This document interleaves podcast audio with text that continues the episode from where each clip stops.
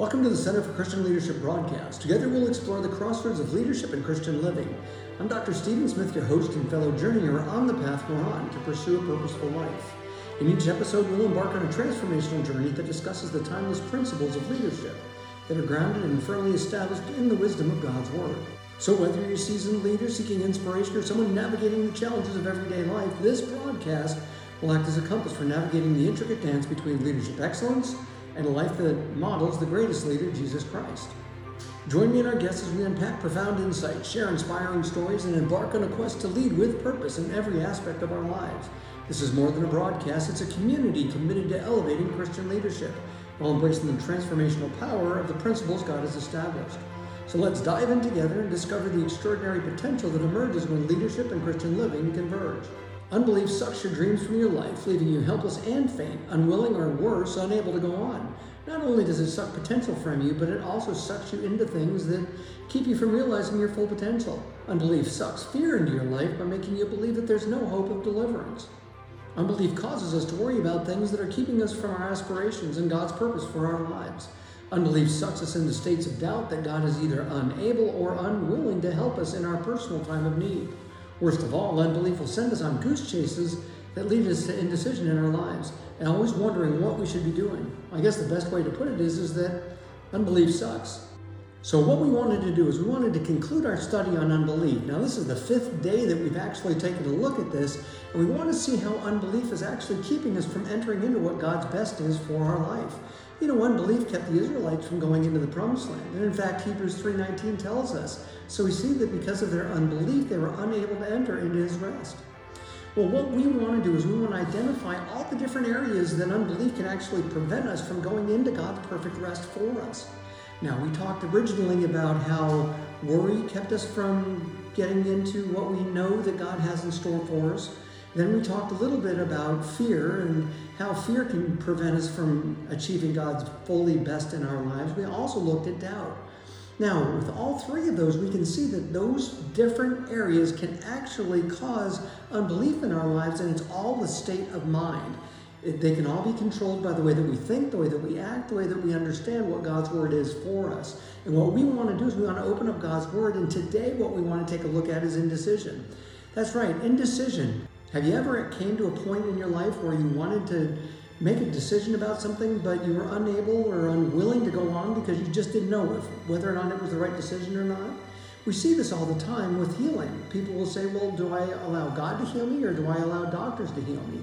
Well, the simple reality is, is that God wants you to, to believe in something. And once you start believing in that, He'll meet you there and, and guide you along in your faith and relationship to that. So the reality is, is that we can make a decision one way or the other, but if I take a look at what God has done in the past, and if I can see how He's worked in my life in the past, then I know that these things are all going to work well in my own life. So let's take a look at this study. Now, before we go on, I want to ask you four questions, like I always do, of course, right? I encourage you to write these answers down, stop the podcast, stop the broadcast, take a look at what we have. You can even take a look at the notes and download those and fill in the blanks as you go along. But any way you can, I want you to take a look at these four questions because they will set the conditions for you to be able to understand more of what you believe God is telling you, telling you through these studies. Now, the first question that I have is, and I've asked this in all five of these lessons, but I want to see where what you believe unbelief is. Now, if this is the first time that you've seen one of these studies, I really do encourage you to go back and take a look at the other four studies. You can watch this out of sequence, it doesn't matter, but this will actually help you to see how you've progressed and maybe how your thinking about unbelief has actually evolved. At one point, you may have thought, well, if I have unbelief, then my faith is absolutely shot. Or you may see that I can have unbelief and faith at the same time. We just have to get rid of that unbelief, right? But that question remains what is unbelief to you? How do you describe it? What does it mean to you when somebody says, hey, you have unbelief, or if you believe that you have unbelief? The second question that I want to ask you is this How has indecision kept you from God's best? We're, going to be talking a lot about indecision today, but has there ever been a time in your life when you were faced with having to make a decision and you just couldn't decide? You didn't know whether or not it was God's will, or you didn't know whether or not it was something that you wanted to accomplish? What we want to do is we want to identify what that indecision is and then make a move towards erasing that from our lives and stepping out from that unbelief, believing that God has given us the right word and that we're moving forward in the direction that we need to go in. The third question that I have for you is this How do you decide and then stick with your decision? So, do you have a decision making process? Maybe it's an ethical decision making process, or maybe it's just a regular decision making process. Maybe you go through and you weigh all your different options, and then you go through and you'll understand what the different assets you have that are available to do this. This is all the strategic planning processes that we can implement as far as our decisions go. But we want to identify how I decide and then how do I stick with it, and whether or not I want to stick with it, right? The fourth question that I have for you is this what would happen in your life if you could quickly decide and then take action? If you knew how to quickly decide, if you knew how to take action as quickly as you possibly could, how would that change things in your life? Would it make a difference to you? Would you see a difference in the things that you're doing? What we want to do is identify these different processes within our life and do these things quickly. But we want to see what that looks like. And if you can write that down, now you know where you want to go from as far as where we're at and our levels of unbelief to the areas where we want to be in relationship to our life in general. So we're going to look at those things today, and I really encourage you to grab your Bible, open it up, take a look at what it says, and let's see if we can figure this whole thing out together. So, what we want to do is we want to take a look at how indecision reared its head in the Gospels and how Jesus addressed that. Because if Jesus addressed it as a level of unbelief, then what we want to do then is we want to make sure that we can get rid of that, but we can see, first of all, what the disciples did, how that reacted, and what the response is for that. And we've got some simple responses that we can find in how we overcome indecision in our lives, and they're all biblically based. So hopefully this will make a difference for you. So there's three times that Jesus obvious, stated simply obvious things to the disciples, and yet they completely missed it.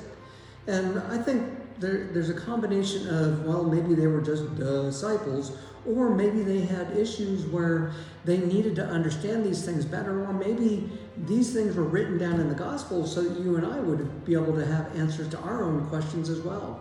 So if there's different people, different levels of Christians reading through the gospel and they're gathering or gaining different things as they go through, then maybe they were written so that we wouldn't, so we could have answers to the questions that we may have as we're reading through the gospels. It's really unique the way that God wrote this for us. We get four different perspectives from the four different gospels in a lot of these things. Let's take a look at Matthew. I'd like to go to the Gospel of Matthew in the 16th chapter in the 6th verse. It tells us this Watch out, Jesus warned them, because of the yeast of the Pharisees and Sadducees. Jesus was warning them about the things that can come in and affect our lives, the things that can keep us from understanding things, that can keep us from achieving what God wanted for us. And he was warning them about the Pharisees and the Sadducees. So the Pharisees and Sadducees could have some improper teaching that could really mess them up, and Jesus was simply warning them about that. Now we know that the disciples missed this because they went on and started talking about bread right afterwards. I want to ask you, how many times have you missed the things that God has said plainly to you? I mean, we see the disciples do it all the time, but have you ever been in that situation? We want to make sure that we're paying attention to what's going on, so I have to listen and understand what it is that God tells me. In the very next two verses, we see what happens. In Matthew 16, 7 and 8, it tells us, At this they began to argue with each other because they hadn't brought any bread. And Jesus knew what they were saying, so he said, You have so little faith. Why are you arguing with each other about having no bread? That statement of, You have so little faith is really oligopistos. It's the fourth time that we see this in the Gospel of Matthew, and this helps us to understand the fact that they just didn't have confidence in what it was that Jesus had done for them. He's seeing that they're responding to his question about yeast, and they think he's talking about the bread that they forgot to bring with them.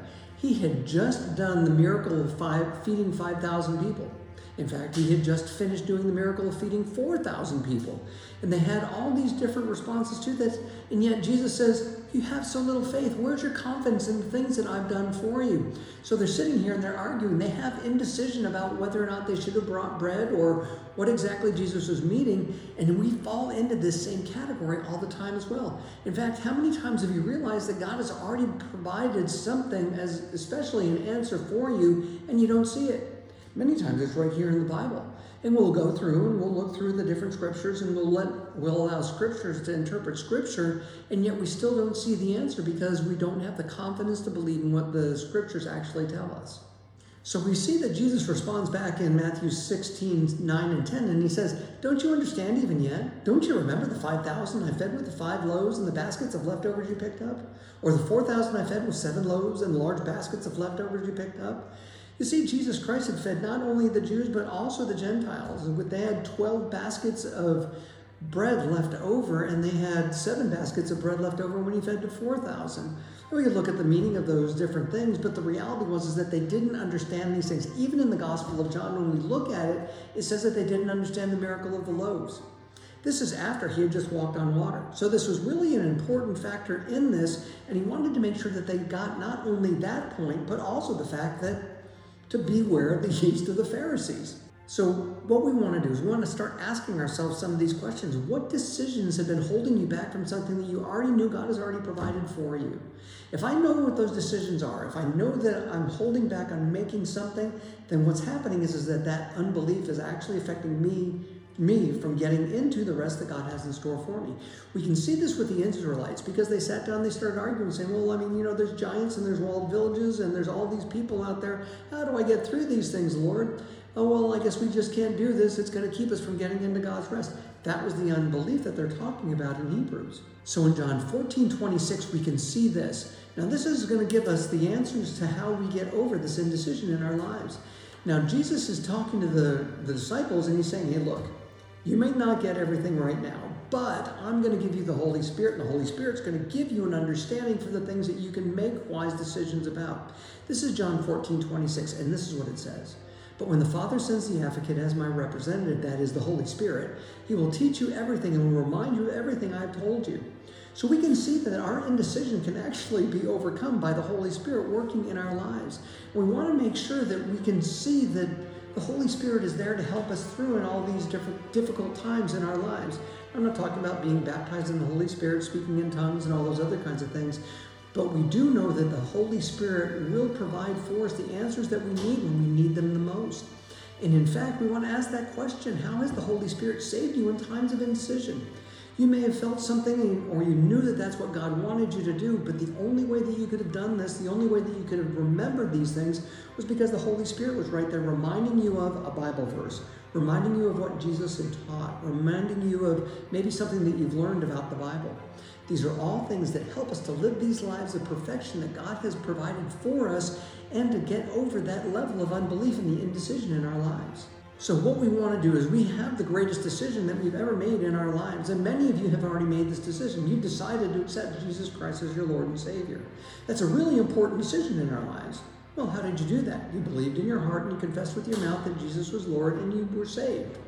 And I mean, that's the basics of it, but we believe that we're forgiven of all of our sins. We believe that we're going to heaven if, if something were to happen to us. These are all confident things that we have. We already have this level of faith. And in fact, we're presented with Deuteronomy 30 19, which is actually a salvation verse. God has put the choice before us. Look at what it says. Today I've given you a choice between life and death, between blessing and curses. Now I call on heaven and earth to witness the choice that you make. Oh, that you would choose life so that you and your descendants might live. What we want to do is we want to make sure that we can choose life. Well, what made you choose life instead of death? What made you choose blessings instead of curses? What are the things that made you choose those things? Maybe it's the life that you knew was available. Maybe you knew that, hey, I don't want to burn in hell. I want to make sure that I'm going to heaven in, in my life. However, you made that decision, what we want to do is we want to make sure that we can always make that same decision. You know, if you're just not sure, guess what God does in the very next verse? He tells them how to make this decision. Take a look at this. This is Deuteronomy 30 20. You can make this choice by loving the Lord your God, obeying Him, and committing yourself firmly to Him. This is the key to your life. And if you love and obey the Lord, you will live long in the land the Lord has sworn to give your ancestors Abraham, Isaac, and Jacob. So this verse tells us that there's three ways that I can make sure that I'm making the right decision in my life. So I can overcome indecision if I go back to the Old Testament and I take a look at the three things that he wants us to take a look at. So next time that you're faced with indecision, especially if it's something in the spiritual realm, we want to ask ourselves three different questions. So what we want to do is we want to take a look at this verse and we see three different things that God has provided for us to be able to make our decisions. The first thing that we want to do is we want to make sure that we're loving the Lord our God. Because if I love the Lord my God, then I know that I'm going to be making that choice that will honor him, that will glorify whatever he has done for me. The second question that I want to make sure that I'm doing is, is I want to make sure that I'm obeying God. So I can make, get over indecision, first of all, by loving the Lord my God and making a decision that would honor Him. Second, by obeying Him and doing what He tells me to do. And then the third thing that I can do is I can commit myself firmly to Him. What would happen in your life if you were to come to indecision in your life, not knowing what to do, but then asking yourself, how would I love the Lord in this decision? How would I obey the Lord in this decision? And how would I commit firmly to what He has in store for me? If I do those three things, then I know that I can move forward with, without indecision in my life, and I can overcome that level of unbelief in my life. So let's use those things to start making these decisions. I think that it'll make all the difference in the world for you. So what we want to do is we want to move into a practical exercise. So you can download the notes down below and answer these questions, or you can write them out, pause the podcast, pause the video, take a look at these things, and see how you would answer each of these different questions. Remember, this is an exercise to make a difference in your life. Now, the first thing that we want to do is we want to ask ourselves what are the processes that you use to make decisions? How do you make a decision? If you can do that, then we can start following along in that process. Maybe it's as simple as going back to Deuteronomy 30 20, looking at that verse and saying, okay, I got to love the Lord, I got to obey Him, and I want to make sure that I'm committed to what He has for me. Those three things will actually help you move very quickly in that right direction. But what are you doing right now to make your decisions? The second thing that we want to do is we want to take a look at how do you overcome indecision in the past? Have you done this before? Did you flip a coin? Did you ask someone that had a little bit more experience than you? These are all valid points, but we still want to make sure that we're doing this in a biblical process and we want to make sure that it's successful. If you've been if you've not been able to overcome indecision in your life, then maybe those processes weren't really the best way to do it. And you might want to look at looking at some of the other processes that we discussed today. Third thing we want to do is we want to reflect on a time when you made a decision and God backed you up. You knew that God was in it. You knew that the results were exactly what God wanted. How did that work out for you? How did you make that decision? What were the processes in arriving in that decision, overcoming the indecision, and then going out and doing what it was that you knew God wanted you to do? The fourth thing that we want to do is we want to ask ourselves how have your beliefs steered you in the right direction in the past? Now, these are the beliefs that we have. And we're not talking about unbelief, but we're talking about beliefs. What do you believe in as far as your salvation goes? What do you believe in as far as hearing from God? What do you believe in as far as God's Word goes? If you can do those things and if you can understand what you believe in, now you can use those to make your decisions in the future. I want to leave you with a verse. This verse is Mark 16, 14, and it tells us still later he appeared to the 11 disciples as they were eating together. He rebuked them for their stubborn unbelief because they refused to believe those who had seen him after he had been raised from the dead. I want you to understand this simple fact. There are times when the disciples were rebuked for their unbelief. What you see here is, is that the disciples were being rebuked for their indecision. They were being rebuked for their unbelief. You know, in all four of the Gospels, right after Jesus Christ had raised from the dead, we see that they were constantly rebuked for their unbelief. Why would he do that? And then turn around right after that in the very next verses and give them the great commissions to get out there and start preaching the Word of God? Well, it's because he believed in them, but he also provided them with the Holy Spirit, a tool or an asset that you would have if you were a Christian leader. So, what we want to do then is, is we want to overcome this unbelief in our lives. Now, this is the fifth lesson. It's the last lesson. I encourage you to take a look at the other four if you haven't already. But what we did was we talked a lot about what unbelief was and how it was keeping us from our best. Then we talked about how worry could actually keep us from accomplishing God's perfect purpose in our lives. Then we also talked about how fear was preventing us from really fulfilling what it was that God wants us to do. Then we talked a lot about what doubt and how doubt was keeping us from accomplishing what God wanted us to do or living that full life that we know that God wants us to be or even into entering his rest. And today we talk about indecision. All four of these things, if we can overcome these frames of mind, these thought thinking processes, then what's going to happen is, is that we're going to be able to get past unbelief and start getting into the rest that God has in store for us. Remember, the children of Israel were left in the wilderness and an entire generation died there. If you're in the wilderness, if you're out there for a long period of time, what's going to end up happening is, is you'll end up dying out there. What we want to do is we want to enter into God's rest. Now, there's certain things that we'll do to do that, but the biggest thing is to overcome this unbelief. And that's why we provided these tools for you. So why not take these tools, go out and do that miracle going someplace to happen? Thank you for joining us today. Our journey together facilitated a look through the lens of Christian faith. Together, we discovered a special word from God that we believe grants our spiritual needs if we allow it to. We encourage you to add this broadcast to your subscription, share it with others whose lives will also be transformed. Let's build a community of fellow believers dedicated to following the footsteps of our servant hearted Savior, Jesus Christ. Thank you for being a part of this broadcast, and until our next episode, go forth in the challenges that you face, equipped with the love and grace of Jesus Christ. Blessings to you on your transformational journey.